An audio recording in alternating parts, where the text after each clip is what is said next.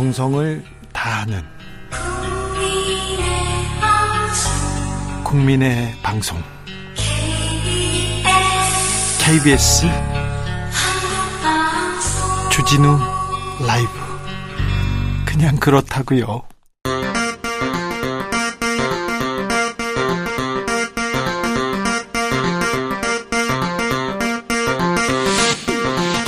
주진우 라이브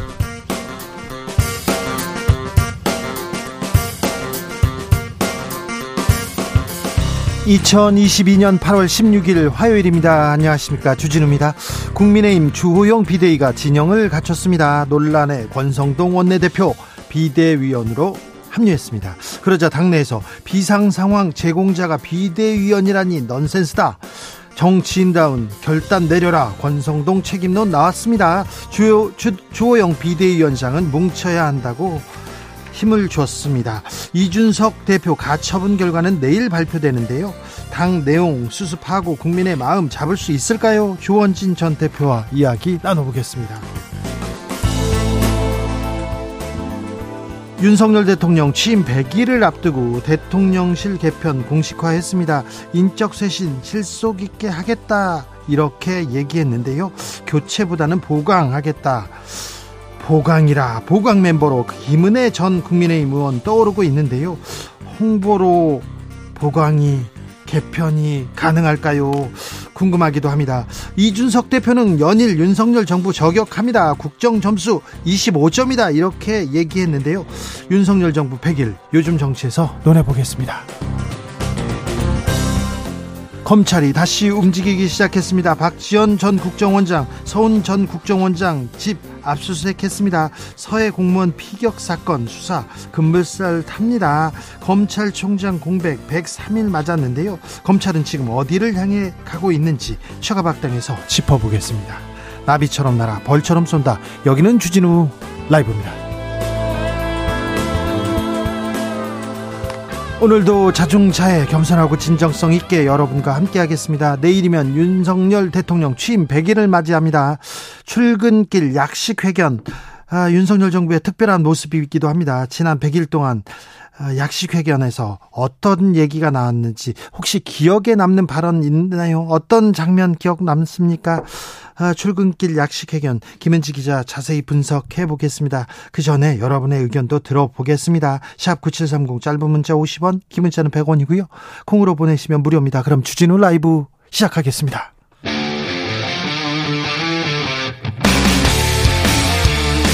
탐사보도 외길 인생 20년. 주 기자가 제일 싫어하는 것은?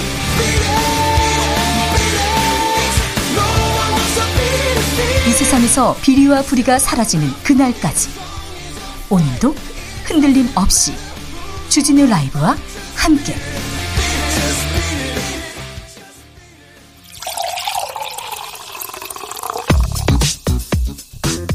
진짜 중요한 뉴스만 쭉 뽑아냈습니다. 주스. 정상근 기자 어서 오세요. 안녕하십니까. 속보 말씀드립니다. 검찰총장 후보로 여환섭, 김우곤, 이두봉, 이원석, 여환섭, 김우곤, 이두봉, 이원석 4명 이렇게 후보로 올랐습니다. 이 중에 한 명이 검찰총장이 됩니다. 자, 박지원 전 국정원장 집을 검찰이 압수수색했습니다. 검찰이 움직입니다. 네, 서해 공무원 피격 사건을 두고 국정원의 기록 삭제, 조작 의혹 등을 수사 중인 검찰이 오늘 박지원 전 국가정보원장, 서훈 전 국가안보실장, 서욱 전 국방부 장관 등 피고발인들의 자택을 전격 압수수색했습니다. 네. 어, 서울중앙지검 공공수사 1부가 나섰고요. 어, 이들의 자택뿐 아니라 국정원 예하 부대 그리고 해양 경찰청 등 사건 관련 관련자들의 사무실도 압수수색을 했습니다. 아니 국정원 내에서 첩보 관련 보고서를 삭제했다고 이렇게 알려졌는데 그런데 그런 의혹을 받는데 집을 이렇게 이렇게 압수수색했습니다. 고 조만간 박지원 전 원장 소환될 것으로 보입니다. 박지원 전 원장 강하게 아닙니다. 부드럽게 여유롭게 반발했습니다. 네, 박지원 전 원장은 검찰의 압수수색 이후 YTN 방송에 출연해서 압수수색은 30분 만에 끝났다고 한다라면서 네. 어, 본인이 국정원의 비밀 문건을 가지고 나왔다고 보고 압수수색을 한 것으로 생각을 했는데 어, 정작 가져간 것은 휴대전화와 일정 등이 적혀 있는 수첩 다섯 건이었다라고 말했습니다. 어, 오늘은 그 출근길에 집을 나서는 길에 그 사진에 찍혔더라고요. 그러면서 휠체어를 타고 수첩에 뭘 메모하는 그런 모습을 잡혔는데 그 박지원 원장님은 머리가 비상해가지고 별거 안 적거든요. 그 간단한 내용이나 뭐 단어를 적는데 별거 안 적는데 음, 카메라 앞에서 여유 여유 있게 포즈를 취하는 것으로 보이는데 좀 나를 망신 주려고 하는 거 아니냐 이렇게 얘기하는데 어떤 내용인지 저희가 또 자세하게 알려드리겠습니다.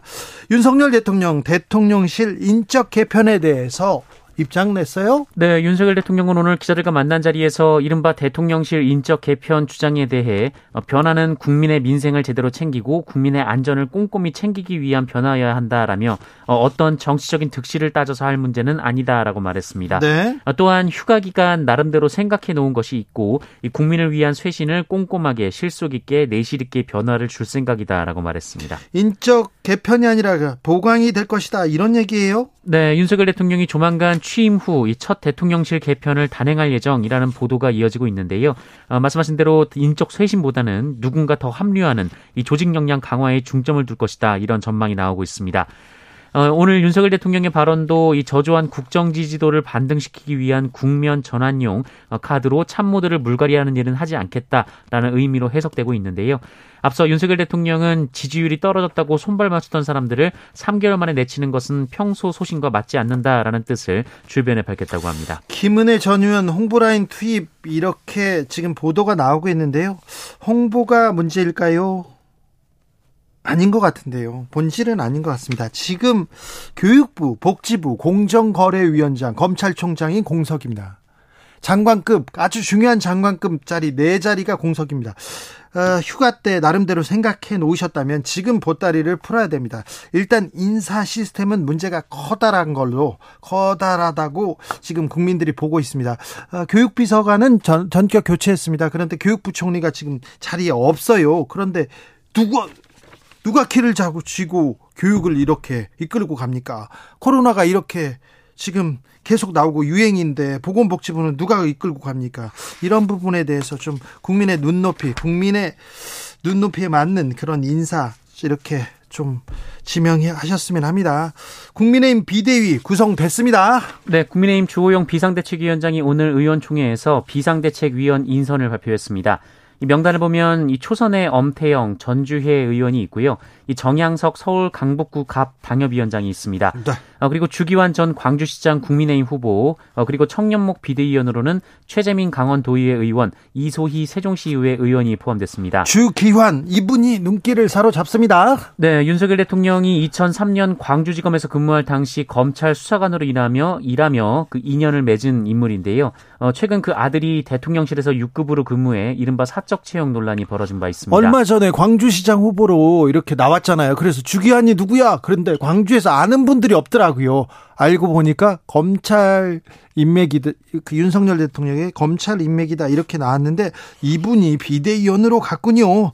또 하나 또 주목되는 인사는 권성동 원내대표입니다. 네, 권성동 원내대표가 재신임되면서 당연직으로 비대위에 참여를 하게 됩니다. 성일종 정책위의장도 마찬가지인데요. 오늘 오후 열린 상임 전국위원회에서 임명안이 의결됨에 따라 어, 총 9명의 비대위가 꾸려지고 이준석 대표는 전 대표가 됐습니다. 아니 왜 비대위로 갔냐? 권성동 때문이다. 이렇게 얘기를 했는데 국민의힘 내부에서도 그런데 다시 비대위원으로 간다. 이걸 어떻게 받아들이는지 국민의힘에서는 어, 의총에서 권성동 압도적으로 재신임했다. 이런 얘기도 나오고 있는데 오늘 국민의힘은 어떻게 이런 결정이 내려, 내려지게 됐는지 잠시 후에 저희가 최가박당에서 자세하게 짚어보겠습니다. 이준석 대표는 제1야당 역할을 충실하게 합니다. 오늘도 방송에 나와서 공세 윤석열 대통령에 대한 공세 이어갑니다. 네, 이준석 대표는 오늘 MBC 라디오에 출연해 현재 상황을 박근혜 전 대통령 탄핵 때와 빗댔습니다. 아, 이준석 대표는 당시 후회됐던 지점은 박근혜 전 대통령이 독주할 때 미리 견제하지 못한 것, 아, 그리고 유승민 전 의원을 쫓아내려 했을 때 아무도 말리지 않았다는 것이라고 말하면서 공천 학살 때 진박이라고 호가호위하는 분들이 나왔을 때 이를 미리 제압하지 못했다라고 말했습니다. 어, 그러면서 지금 익명 인터뷰를 하고 당내에서 사고 치는 걸 보면 진박보다 결코 윤핵관이 못하지 않다라고 강도 높게 비판했습니다. 갑자기 진박이 나왔습니다. 윤핵관보다 진박이 윤핵관이 진박보다 못하지 않다. 아, 점심 후에 저희가 진박 한 분 모셔가지고요. 모셔서 이 사태 어떻게 보고 있는지 2부에서 아, 모시겠습니다. 조원진 전 아, 우리 공화당 대표와 이 얘기 한번 나눠보겠습니다.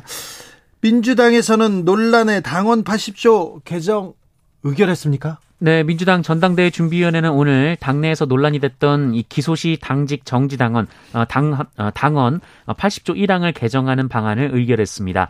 어, 해당 조항은 부정부패 관련 법 위반 혐의로 기소된 당직자의 직무를 기소와 동시에 정지할 수 있다라는 내용인데요.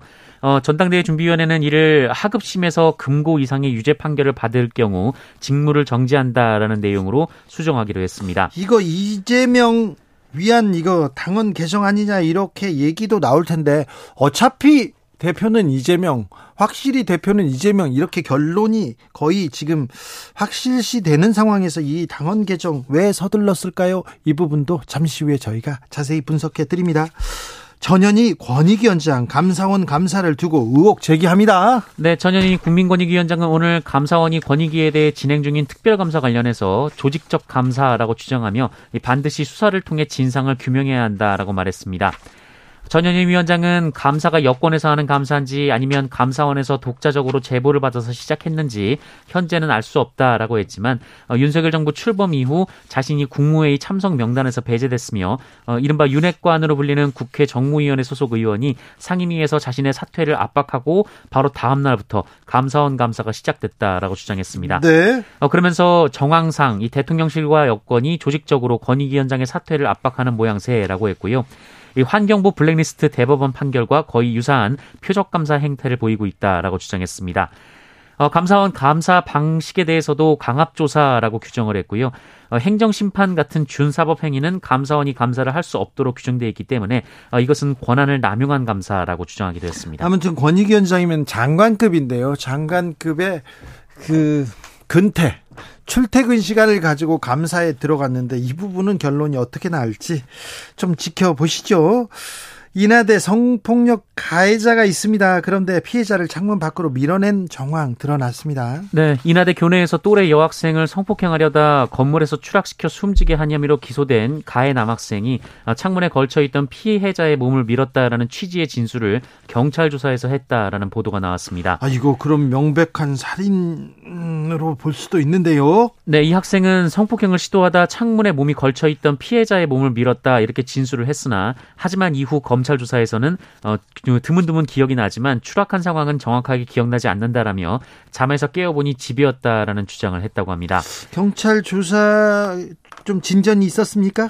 네, 검찰과 함께 현장을 조사한 이 법의학자 이정빈 가천대 의과대학 석자 교수에 따르면 창문에 몸이 걸쳐 있던 피해자를 밀었다는 진술은 이 다리를 들어 올려서 밀었다는 의미라면서 어, 그러지 않고서는 의식이 없어 몸이 축 늘어진 피해자가 창문 밖으로 추락할 수 없고 또 피해자의 윗배에서 상당히 오랜 시간 창문 틀에 눌린 자국이 발견됐다라고 밝혔습니다. 네. 어, 또한 사건 현장에서 발견된 피의자의 휴대전화 속 동영상은 소리만 녹음이 됐는데요. 이 반항하는 듯한 피해자의 음성이 담겼으며 어, 추락음이 들린 뒤 욕설을 하는 피의자의 목소리가 있었다라고 합니다. 아이고 이런 짐승만 못한. 네. 정부가 부동산 정책 발표했습니다. 네, 816 부동산 대책이 나왔는데요. 핵심은 공급 호수입니다. 네. 이 주거 안정을 위해 앞으로 5년간 이 전국에 270만 호의 주택을 공급한다라는 계획이고요. 어, 이 공급 정책은 재건축 재개발 규제 완화 어, 그리고 인센티브를 주는 민간 도심 복합 사업 유형 등 어, 민간 주도로 이루어져 있습니다. 네. 어, 이를 위해 재건축 부담금을 감면하고 재건축 안전진단 기준도 완화할 것으로 보입니다. 어, 또한 정비사업 시행 시 임대주택을 기부 체납하면 용적률을 법적 상한까지 상향해주는 인센티브를 준다라는 방침인데요. 네. 어, 다만 늘어난 용적률의 절반은 공공임대로 다시 기부 체납해야 하는 조건입니다. 반지하 이번 폭우로 반 지하 피해가 컸습니다. 여기에 대한 대책도 좀 있습니까? 네, 정부는 반지하에서 옮기길 원하는 거주자의 경우 공공임대주택 우선 입주권을 주거나 임대 보증금을 무이자로 지원하고요. 어, 이주를 원하지 않는 경우는 침수 방지 시설 설치 등 주택 개보수 비용을 지원하기로 했습니다. 또한 5년간 청년, 신혼부부 등 무주택 서민에게 시세의 70% 수준으로 분양하는 청년 원가주택 그리고 역세권 첫집이 50만 호가 공급되고요. 어, 그 소득 요건은 민간 신혼부부 특별 공급의 경우 평균 근로자 소득의 140에서 160% 이내로 검토가 됩니다. 또한 40년 이상 장기 대출을 저금리로 지원하는 금융 지원도 함께 제공해서 초기 부담을 낮춰준다라는 방침입니다. 빌 게이츠 전 마이크로소프트 회장이죠. 오늘 국회에 와서 연설을 했습니다. 네, 마이크로소프트 창업자인 빌 게이츠 빌 앤 멀린다 게이츠 재단 공동 이사장이 오늘 국회에서 이 코로나19 및 미래 감염병 대응 대비를 위한 국제 공조의 중요성과 대한민국의 리더십이라는 주제의 연설을 했습니다. 어, 이 자리에서 빌 게이츠 이사장은 이 감염병 국제 공조 관련해서 한국이 더 확대된 역할을 하기를 희망하고 있다라며 한국의 과학 기술을 통한 더 큰 역할을 기대하고 있다라고 강조했습니다. 네. 코로나 상황은 어떻습니까? 네, 오늘 코로나19 신규 확진자 수는 8만 4,128명이었습니다. 어제보다 2만 2천여 명 정도 늘었지만 지난주와 비교하면 절반 정도의 수준인데요. 어, 다만 이것은 광복절 연휴의 영향으로 보입니다. 방역 당국과 전문가들은 이른바 숨은 감염자들이 많을 것으로 보고 확진자 수가 정점을 지나더라도 증가세가 빨리 꺾이지 않고 긴 꼬리를 형성하는 유행 양상이 나타날 것으로 전망했습니다. 지금 꺾이지 않아요. 정점에서 내려오지 않고 계속 지금 많이 나옵니다. 네, 또한 광복절 연휴 그리고 8월 말 개학 그리고 9월 초 이른 추석 등이 유행의 변수가 될 수 있다라고 전망했습니다. 예, 한편 위중증 환자 수는 563명으로 어제보다 42명이나 더 늘었습니다. 이중 절반가량이 80대였고요. 70대가 126명, 60대가 88명으로 뒤를 이었습니다. 사망자는 37명이었습니다. 조 바이든 대통령도 걸렸어. 그리고 화이자의 회장도 걸렸대. 뭐네 번이나 주사를 맞았는데 걸렸대. 이런 얘기 할 게 아니라요. 지금 우리나라에서 인구 대비로요. 세계에서 가장 많이 인구 대비로 하면 세계에서 가장 많이 코로나 확진자가 나오는 나라가 우리나라입니다. 100만 명당 확진자 수가 지금 우리나라가 1위고 마셜 제도가 2위고 일본이 3위입니다. 그러니까 매우 심각한 상황에 우리가 놓여 있어요. 박경란 질병관리청장도 확진자가 제일 높은 수준으로 발생하고 있다 계속 얘기하고 있으면서 특별히 19세 이하 그리고 활동량 많은 20, 30대 발생률 계속 늘어나고 있으니까 각별히 좀 당부하고 있습니다. 그러니까 아, 지금 뭐뭐 뭐 거리두기를 뭐그 강하게 할 수도 없고요. 모이지 말아라 시간을 제한하고 그럴 수 없는 상황이기 때문에 아, 알아서 좀 자율적으로 과학적으로 좀 어, 대비하시고요. 손 잘 씻고 거리두기 하고 네 조심하셔야 됩니다. 올해 수능 원서 접수 벌써 시작됐네요. 네, 2023학년도 대학 수학능력 시험 원서 접수가 18일, 그러니까 모레부터 시작이 됩니다. 네. 원서 접수 마감일은 9월 2일까지고요. 접수 시간은 오전 9시부터 오후 5시입니다. 정상근 기자 접수합니까? 어, 저는 한 문제도 풀 수 없을 것 같습니다. 네, 알겠어요. 네. 네. 주스 정상근 기자 함께 했습니다. 감사합니다. 고맙습니다. 내일 윤 대통령 취임 100일입니다. 기억에 남는 윤 대통령 발언 있습니까? 얘기했더니 어, 많은 분들이 기억하고 있습니다. 6081님 지지율에 신경 쓰지 않습니다. 아, 네, 그 발언 있었죠. 0916님 글쎄요. 글쎄요가 기억에 남네요. 얘기하는데 아, 네. 글쎄요 하는 네. 좀 버릇이 있죠. 5866님, 사람에 충성하지 않는다는 발언 감명 받았습니다. 네. 아, 예전에 국회에 나와서 얘기했던 것 같습니다. 검사 윤석열, 사람에 충성하지 않는다. 네. 3245님, 5414님, 7419님은, 어, 많은 분들 이렇게, 이, 부, 이 부분이 이렇게 아, 기억이 남는다고 하셨어요. 전 정부에서 이렇게 훌륭한 사람 본 적 있나요? 했던 말 생각납니다. 전 정부에서 이렇게 훌륭한 사람, 아, 교육부 전 장관이셨죠. 2636님, 기억 남는 말은 대통령 처음이라 잘 몰라서 그랬다고 하신 겁니다. 이렇게 얘기하네요. 네. 그 말도 기억이 납니다. 내일이 취임 100일, 100일이니까 앞으로 국정 운영 좀 잘 해 나가라. 이렇게, 이렇게 응원하고 응원하는 메시지도 왔습니다. 자, 잘 보고 지켜보시자고요. 믿고 지켜보겠습니다. 잘 해주시리라고 생각합니다. 100일은 조금 아쉬웠지만 앞으로는 좀 잘 해주셨으면 하는 바람 네 있습니다. 교통정보센터 다녀올까요? 김민희 씨.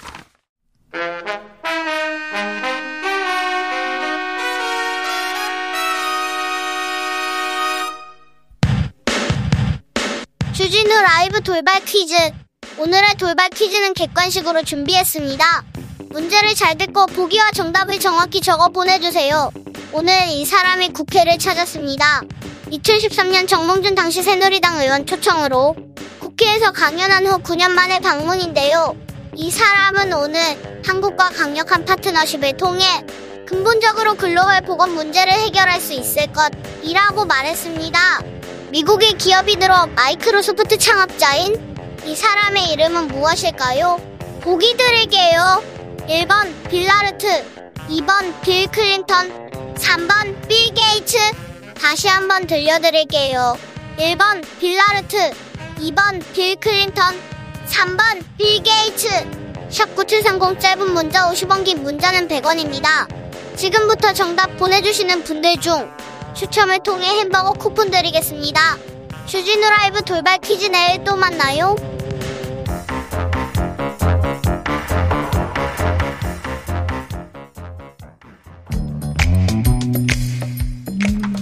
오늘의 정치권 상황 깔끔하게 정리해 드립니다. 여당 야당 크로스 최가박과 함께 최가박당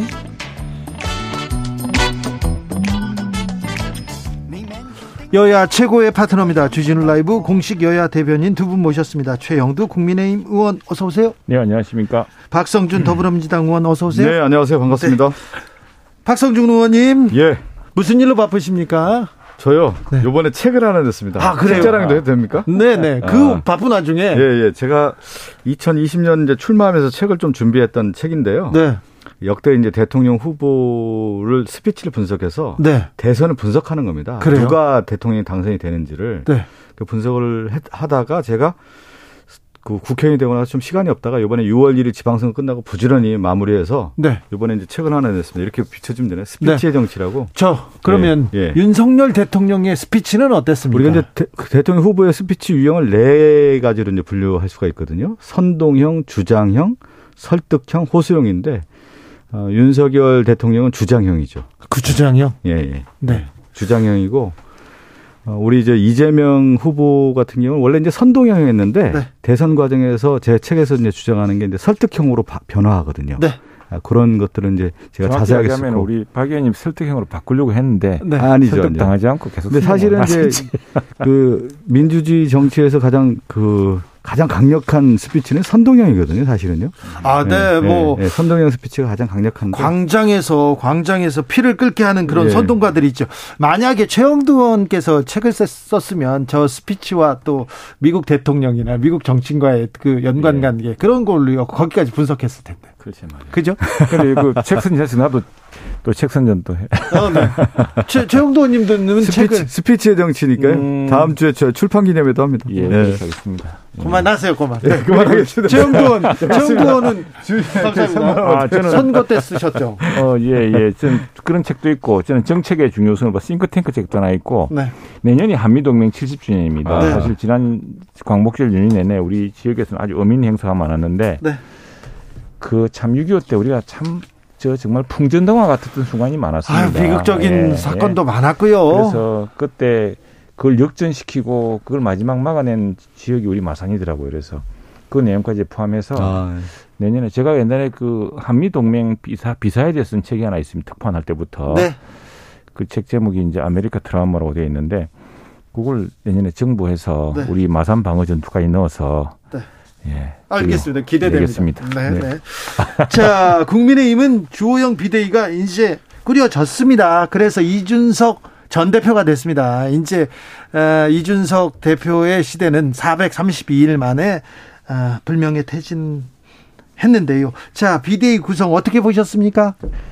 예, 뭐 비상 상황이란 것은 그 더 팩토 사실상 뭐 이제 비상 상황 아니겠습니까? 네, 비상이죠. 예, 예, 법률적으로야 이제 이준, 이준석 대표가 가처분 신청을 내놨습니다만 집권 3, 어, 3, 3개월째 정당이 이렇게 집권당이 내홍을 겪고 이 자체도 비상이지만 네. 그것보다 더 큰 비상은 국가가 지금 비상입니다. 경제적으로나 이쪽으로 그 외교 안보 상에서도 그래서 그걸 이제 어쨌든 수습하기 위해서 비상대책위원회가 섰고 마침 또 이게 내일이면은 취임 100일째이죠 대통령 취임 네. 집권 100일입니다. 집권 100일 날 이제 뜬 서가지고 올 연말까지는 어쨌든 이 비상 상황을 조금 안정시키겠다는 각오로 미진할 텐데 구성이 좀 의외였습니다. 어제 밤까지도 기자들이 이 저 누가 비대위원 누가? 비대될지를 몰라서 예. 뭐저 같은 사람도 혹시 되는지 알고 물어보는 사람도 있고 했는데 그 어쨌든 제가 보니까 상당히 잘했습니다. 우선에 초선에는 엄태영 의원하고 전주의 비례대표 의원 두 분이 포함됐는데 두 분 다 아주 내공도 있으시고 특히 초선 엄태영 그 의원은 충북 제천 단양 출신인데 시장 출신입니다. 시장 출신 중에서 지금 국회에 우리 시장 군수 모임이 있거든. 출신 모임이 있는데 네. 지역의 어려움을 굉장히 잘 아시는 분이고 전 의원은 역시 이제 유사로서 전반적으로 또 여성으로서 많은 분을 많은 부분을 또 대변해 줄 수 있는데 특히 한 부분은 우리 광주에서 광주시장 후보로 했던 주기환, 주기환. 예, 예. 네. 이분은 광주라면 어떤 곳입니까? 우리 당으로서는 정말 참 가장 힘든 곳 아니겠습니까? 그곳에 따가운 여론까지 수렴하겠다는 의사를 이게 이제 요번에 의지를 담은 것 같고요. 다음 중앙청년위원회 부위원장을 지원했던 우리 저 강원도 도의원 또 세종시 의회 의원 그러니까 이소희 변호사인데 80년대생 또 청년의 남녀 목소리를 더구나 지역에서 광역 의원의 경험을 해왔던 사람들을 통해서 듣겠다고 해서 일단 구성은 아주 잘 된 것 같습니다. 네, 저는 뭐 일단은 비상 상황, 비사 사태라고 하는 표현을 자주 쓰는데 비상 상황과 비상 사태를 인위적으로 만들었죠. 국민의힘에서는. 예를 들면 이준석 당 대표는 당심과 민심을 얻어서 새로운 혁신의 아이콘의 당 대표가 됐는데 대선 이후에 결국은 이준석 당대표를 제거하기 위한 작업에서 일어난 상황이 바로 비상 상황이다. 그러니까 비상 상황, 비상 사태라는 것은 연출된 상황이라는 거예요. 이게 자연스럽게 이루어지지 않았다라는 거고 그것이 이제 당내 내분으로 이제 가속화되는 상황에서 비상대책위원회를 만들 수밖에 없는 건데 그 상황에서 이제 주호영 비대위는 발족할 수밖에 없었고 그것이 공식 출범을 했는데 저는 저도 정치권들에서 비대위를 옆에서 좀 지켜봤거든요. 근데 구성은 누구나 할 수 있는 겁니다. 근데 무엇을 할 거냐에 대한 부분인데 여기서 구성을 했다고 했을 경우에 오늘 같은 경우는 뭐를 하냐면 이 구성과 더불어서 비대위는 이러한 현실 진단, 국민의힘의 문제가 무엇이다라는 거, 그리고 내용에 왜 이러한 원인이 무엇인지, 이준석 당대표에 대한 부분까지 어느 정도는 어, 비대위 구성과 함께 얘기가 나왔어야 되는 것이죠. 그러니까 구성만 한 것이 지금 가장 큰 문제가 어, 윤석열 정부와 이 국민의힘의 가장 큰 문제인 거예요. 무엇을 할 것인지를 내놓지 않는다는 것이죠. 자, 그것이 저는 현실 진단에 있다. 속도를 내보겠습니다. 그런데 오늘 의원총회에서 권성동 원내대표 재신임 결정했습니다. 네. 자, 책임론도 좀 이- 나왔습니까?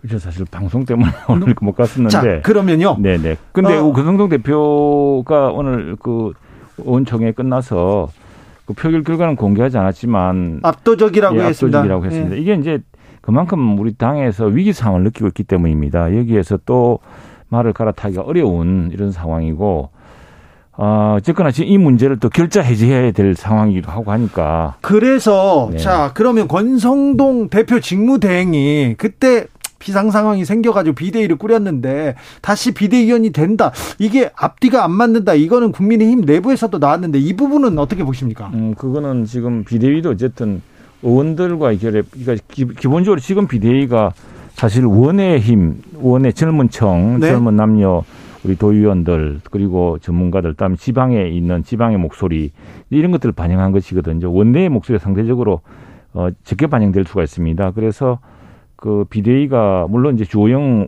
비대위원장이 원내에 있지만은 그러나 원내와 유기적 결합, 유기적인 이제 예, 운영을 위해서 그 당연직으로 네. 예, 원내대표와 정책위원장은 포함된 거죠. 저는 그 권성동 그 원내대표가 원인의 제공자이고요. 직접적 책임자라고 봐요. 정치는 책임을 져야 되는 거 아니겠습니까? 이 비상 상황과 비상 사태를 만든 주요 원인 제공자가 권성동 원내대표 아니겠어요? 그러니까 저는 이 비대위원 구성에 있어서 가장 큰 문제가 제가 처음에 드렸잖아요. 현실 진단을 해야 되는데 현실 진단이 안 나왔다는 거예요. 구성은 할 수가 있죠. 그러니까 무엇을 할 것인지가 나올 수가 없는 거예요. 원인에 대한 문제를 제대로 파악을 못 했는데 그래서 저는 비대위가 실질적으로 상당히 어려움에 직면할 수밖에 없다. 자. 예, 그것이 지금 이 이번 어, 주호영 원내 비대위 주호영 비대위원장은 저도 같이 일을 해봤지만 예, 참 예. 원만하고 일 얼마나 예, 예. 잘합니까? 그런데 구성 자체를 봤을 때 일하기가 쉽지 않다라고 하는 말씀. 지금 우리가 비대위원장 네. 체계로 가고 원내대표를 재신임하게 된 것은 지금 너무 위태롭고 위험하고 또 내홍으로 인해서 너무 당에 대한 신뢰가 떨어져 있기 때문에 지금 잠시도 머뭇거리거나 이렇게 할 여유가 없습니다. 왜냐하면은 비대위로 가는 까닭은 전당대회를 할 수가 없습니다. 전당대회라는 것은 거의 블랙홀 수준이기 때문에 그다음에 원내 대표를 하려면 다시 의원 그 원내 대표도 이제 또 선거해야 선거를 해야 됩니다. 네. 선거인데 이걸 오늘 아침에 해가 내일 오늘 오후에 할 수가 없거든요. 원내 대표 주자들이 또 선거 운동할 기간을 줘야 되기 때문에 지금 그럴 여유가 없는 상황에서 더 절박하게 혼, 네, 혼란에 절박하게 빠질 수밖에 없으니 그리고 결자 해지 차원에서 더 각오를 갖다 주고 하라는 또 우리 동료 의원들의 또 강력한 주문과 질책성 주문도 있었다고 봅니다. 오히려 그게 더 함정에 들어가는 거죠. 주호영 비대위가 첫 번째로 넘어야 될 산이 윤석열 대통령도 마찬가지로 첫 번째 넘어야 될 산이 이준석 대표인 것 같아요. 연일 방송에서 독설 퍼붓습니다. 자, 윤석열 대통령 성적 치면 한 100점 만점에 25점 정도 막. 그리고 영부인 팬클럽 얘기까지 하기 시작했습니다. 이준석 대표의 말말말.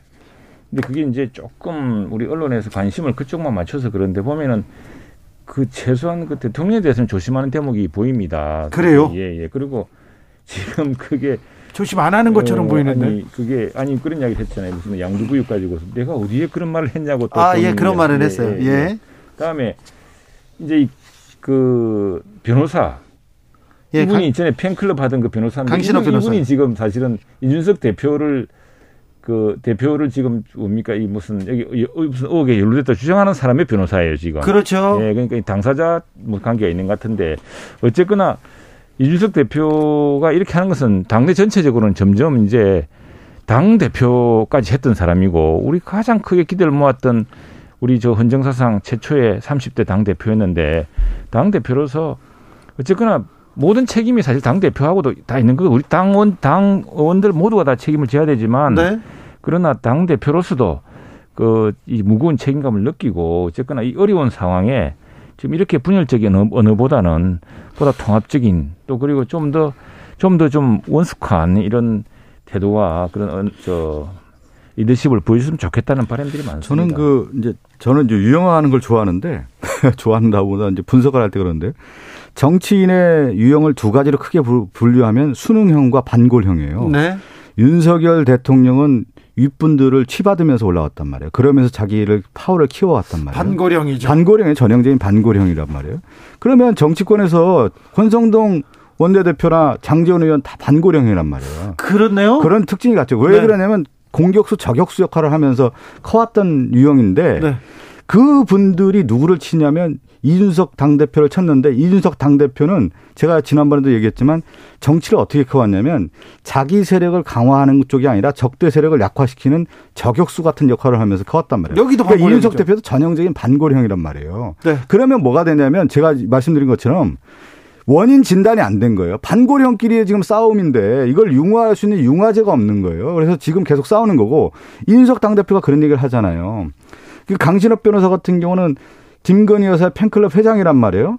그러면 이 문제가 전 어떻게 전 되- 회장, 예? 전 회장. 전 회장이죠. 전 회장이든 어떤 그러면 어떻게 느껴지냐면 네. 아 여기에 윤핵관과 연결됐다라고 하는 그 모종의 어떤 모습이 있단 말이에요. 이런 것들이 다 어떻게 보면 여기서 정리를 해줘야 되는 건데 그렇게 안 되니까 결국 뭐냐면 반골형과 반교형의 싸움이 이루어지는 건 그건 어떤 거냐면 파탄인 거예요, 파탄.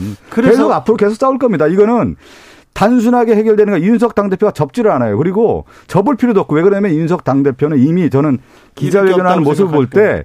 승부수를 띄운 거예요. 자기 정치 생명을. 그래서 여기서 이렇게 갈 수밖에 없는 그런 형국이다. 그런 모습으로 지금 저는 이제.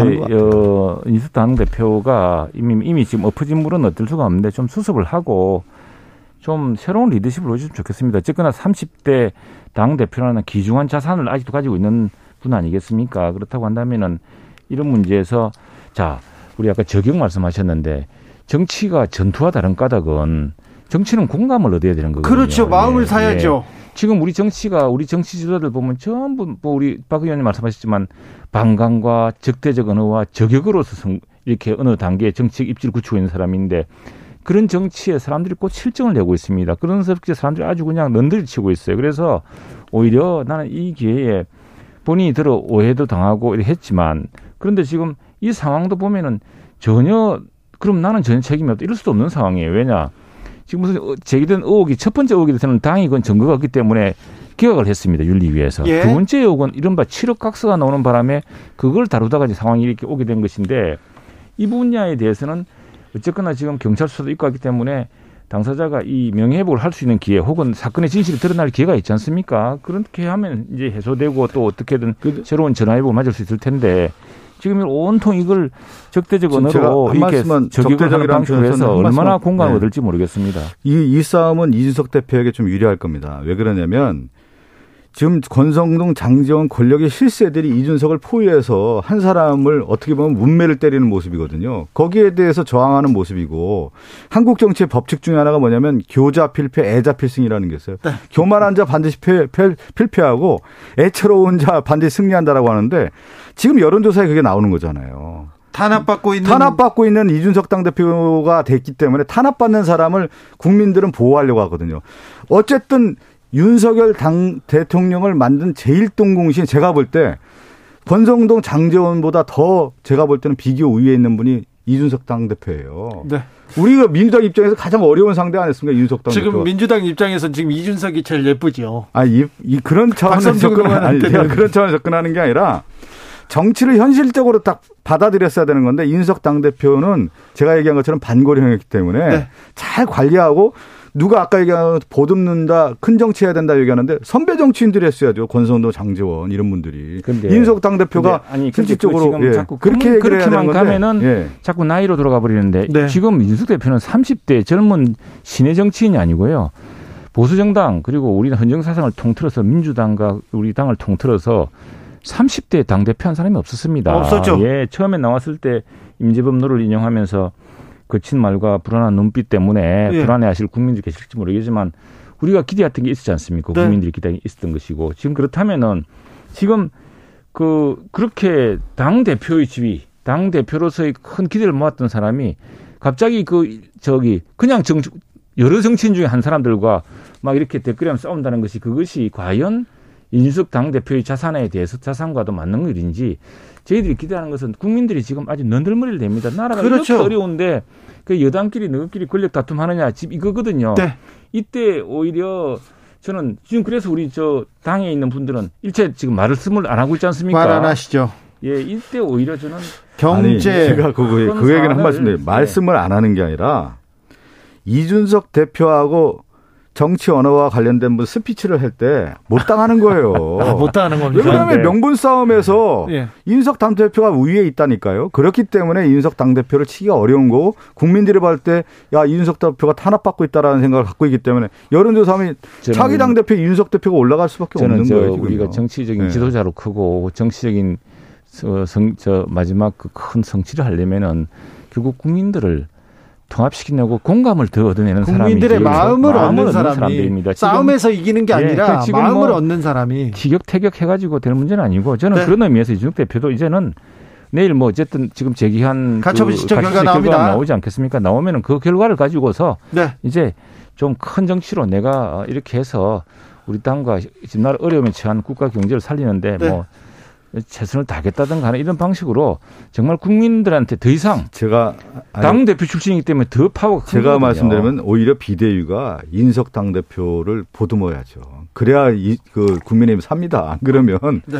인석 당표 쳐가지고 뭘 얻을 수그 있겠어요. 비대위는 계속 뭐 관계가 없죠. 비대위는 아마 아니 아니 비대위는 이제 비대위는 다음 지도부니까 그 대표랑 이제 만나기도 하고 근데 비대 이제 이준석 대표 이야기는 그 비대위는 관계 없다. 내가 주호영도 비대위원장하고는 아무런 뭐 저것도 없고 딱 만나는 것도 별로 서로 서로에게 유익하지 않다라고 이제 선을 그었는데 비대위 문제는 어쨌거나 이 당내 지금 내용 어쨌든 내용 상태는 맞지 않습니까? 예, 예. 그 상태를 수습해야 되고 누군가 이제 중진들의 정치력을 정말 발휘해야 될 순간이 왔습니다. 정치력 얘기 나왔습니다. 지금 경제, 외교, 안보 다 비상 상황이고 시대가 바뀌는데 지금 대통령이 정치력을 보여주지 못하고 있어요. 그리고 윤핵관 아, 대통령 주변 사람도 마찬가지고요. 그리고 여- 전 여당 대표가 됐지만 여당 대표도 정치력을 보여주지 못하고 있다. 이렇게 보입니다. 가장 정치력을 지금 정치력 정치를 해야 될 분들이 정치력을 보여주지 못해요. 정치인들이 이게 또 문제인 것 같아요. 예, 뭐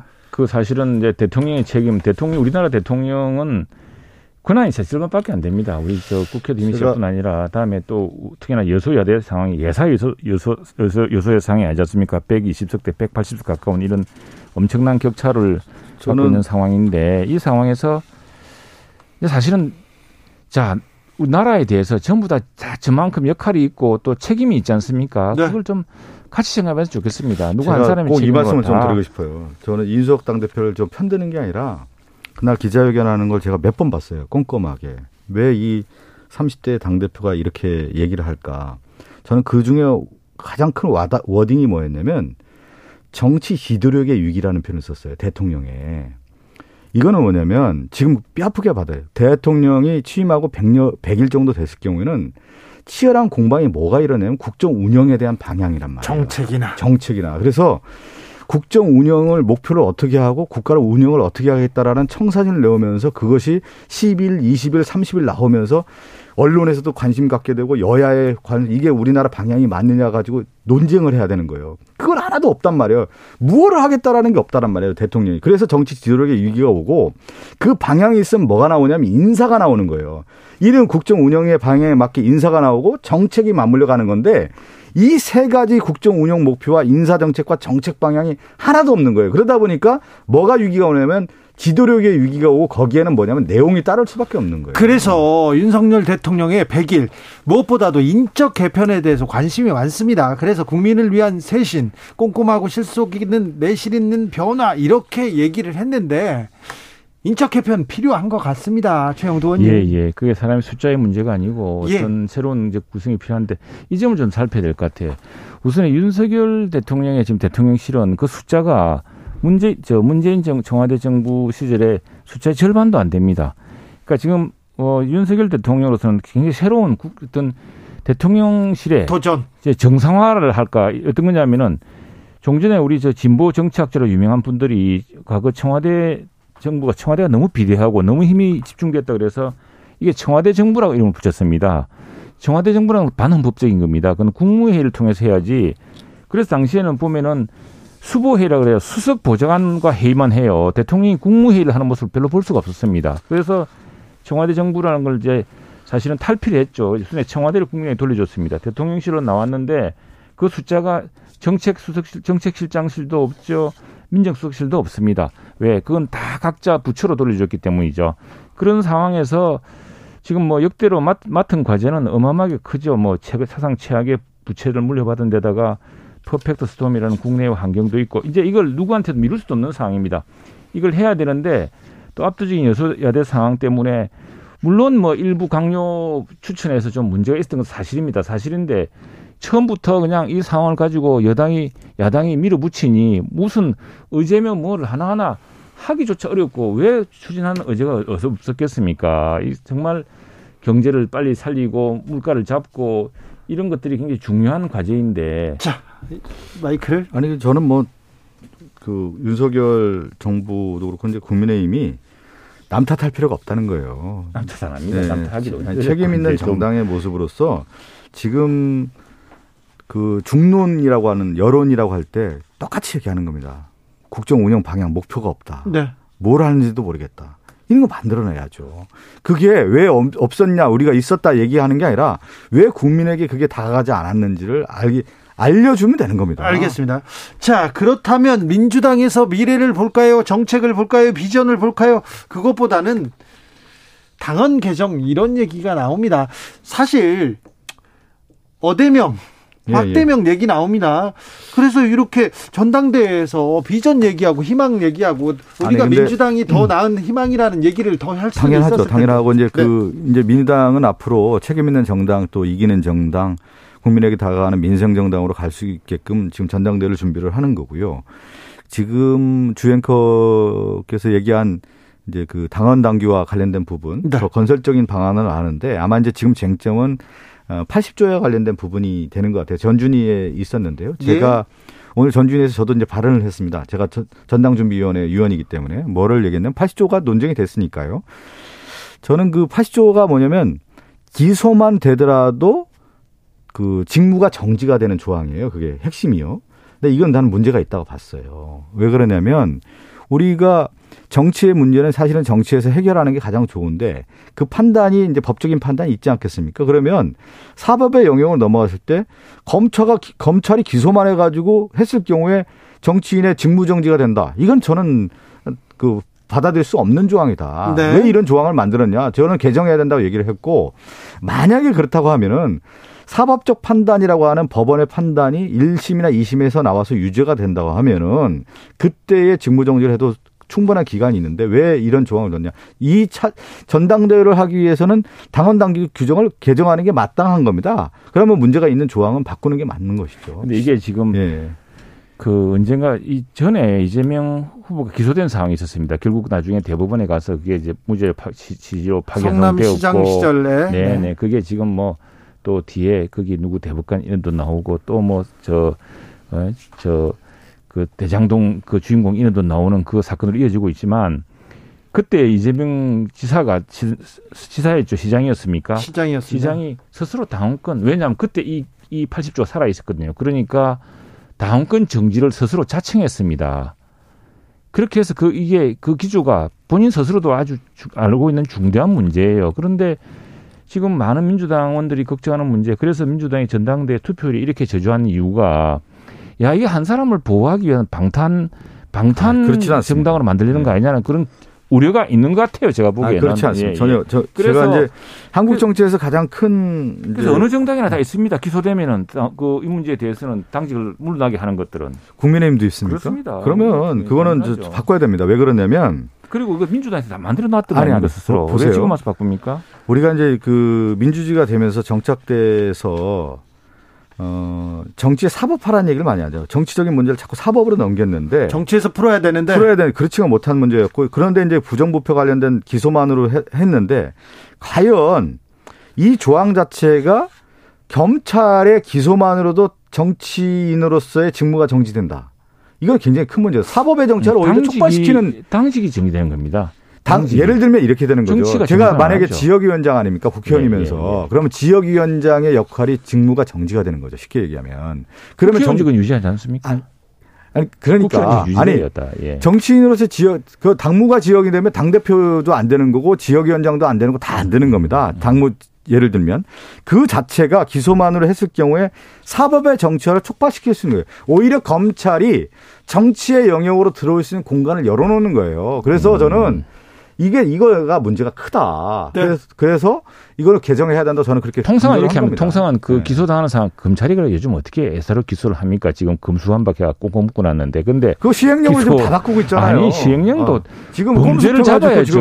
큰 아니, 공직, 큰일입니다, 공직, 지금 나라가. 범죄를 아 어떻게 아니, 민주당은 아, 우리가 큰 지금 공직 그 범죄를 법을, 그냥 두자고 합니까? 만들어야 될 범죄가 국회의 자, 권한을 자, 그런데 여기서 여기까지 침범하는 거 아니에요 지금? 자, 침범해서 보통- 시행령으로 만드는 건데. 보통 그만큼 되면은 내가 분. 결백을 증명한 뒤에 돌아오겠다 이러는 법입니다. 그만하겠습니다. 지금 자, 당 전체를 볼모 로 잡고 있어요. 지금. 마이크를 국회로 보내보겠습니다. 국회에 나가 있는 최형두 특파원 오늘 어, 빌 게이츠 보셨어요? 예, 봤습니다. 저는 두 저그 회의가 계속 있어가지고요. 빌 게이츠 무슨 말 하던가요? 아, 우리가 저 영어를 빌- 했어요. 예, 그런 예. 얘기 하지 마시고요. 아, 빌 게이츠 아 전반부는 좀 들리더니 후반부는 잘 안 들렸어. 그랬는데 또 미국통 아, 아닙니다. 빌 게이츠는 비교적 그 언어가 좀 선명해가지고 네. 그리고 뭐 백신 워낙 빌 게이츠 멜린다 재단의 활동이 워낙 세계적이어서 이분은 것도 백신에 관한 이야기거든요. 네네. 우리 우리가 처음에 국산 백신을 개발할 때 빌 게이츠 재단에서 좀 같이 얘기했죠. 해서 네. 그래서 한국과 함께 네. 이 백신 이 팬데믹 계속 올 거기 때문에 네. 같이 대응하자라는 이런 것이고 그래서 오랜만에 여야 의원들이 네. 그 우리나라 국내 문제뿐 아니라 글로벌한 문제도 함께 생각하게 되는 좋은 기회였습니다. 네. 오늘 그런데 예. 저 박지원 전 국정원장, 네네. 서훈 전 국정원장 압수수색했더라고요. 이 예. 얘기는 오늘 국회에서는 뭐 안 나왔습니까? 저는 한 말씀 드리고 최영도 의원님이 얘기하는데 예, 그러시죠. 지금 저는 왜 과거에 보수 정권의 악습을 따라가는지 모르겠어요. 아 그래요? 악습 안에 북풍몰이 왜 북풍몰입니까 이게 정상적으로 아니 아니 국회 국, 그 국가의 국, 그 국가안보 업무가 결국은 북풍몰이. 하면서 전직 국정원장들 조사 압수수색하는 거 아니겠어요? 전직 국장관들 다 구속시켰잖아요. 아니, 지난 정부에서. 지난 정부에서는 국정농단 아닙니까 그게? 이건 뭐 이거는 예? 국가안보를 위태롭게 한 사태 아니겠습니까? 그렇게 이야기하자면은 아. 그러니까 정리할 아니 결국은 지금 보면 보수 정권이 악습이라고 하는 제가 구습 폐악이에요 이게. 아이고, 그래서 그전 정부의 DJ 정부 때도 다 했던 일을 왜 갖다가 이런 것을 따라가는지 모르겠어요. 예. 지금 아 제가 얘기한 국정 운영 방향에 대한 얘기도 좀 하세요 좀. 뭐 그렇게 뭐, 하겠는데 내가 이게 이제 아니 저는 오히려 이게 두 분이 결백을 정리할 방법 요즘 압수수색 한다고요 마구 못합니다. 탁 더구나 이분들 다 민주당에서 또 탁 눈을 부릅뜨고 보고 있기 때문에 네. 그 영장 집행도 요즘 영장 집행한다고 막 뒤지고 그러지 못, 없, 뭐, 아, 그렇죠. 못 합니다. 네. 예. 예, 그리고 이건 오히려 그렇다고 한다면은 두 분이 지금 주장하는 결백을 또 보여줄 수 있는 기회이기도 하고요. 뭐 집에 차단도 없으면 이제 끝난 거죠 수사는. 뭐 압수수색했다고 박지원 전 원장은 좋아하시더라고요. 네. 최가박당 여기서 정리할까요? 그러시죠. 네. 여유가 너무 있어가지고. 예. 최영두, 박성준, 박성준, 최영두 두 분 감사합니다. 감사합니다. 네. 아, 참. 정부 여당 얘기를 한 70% 하고 야당 얘기 조금 하고 이런 거에서 벗어나야 될 텐데. 2부에서 뵙겠습니다. 감사합니다, 두 분.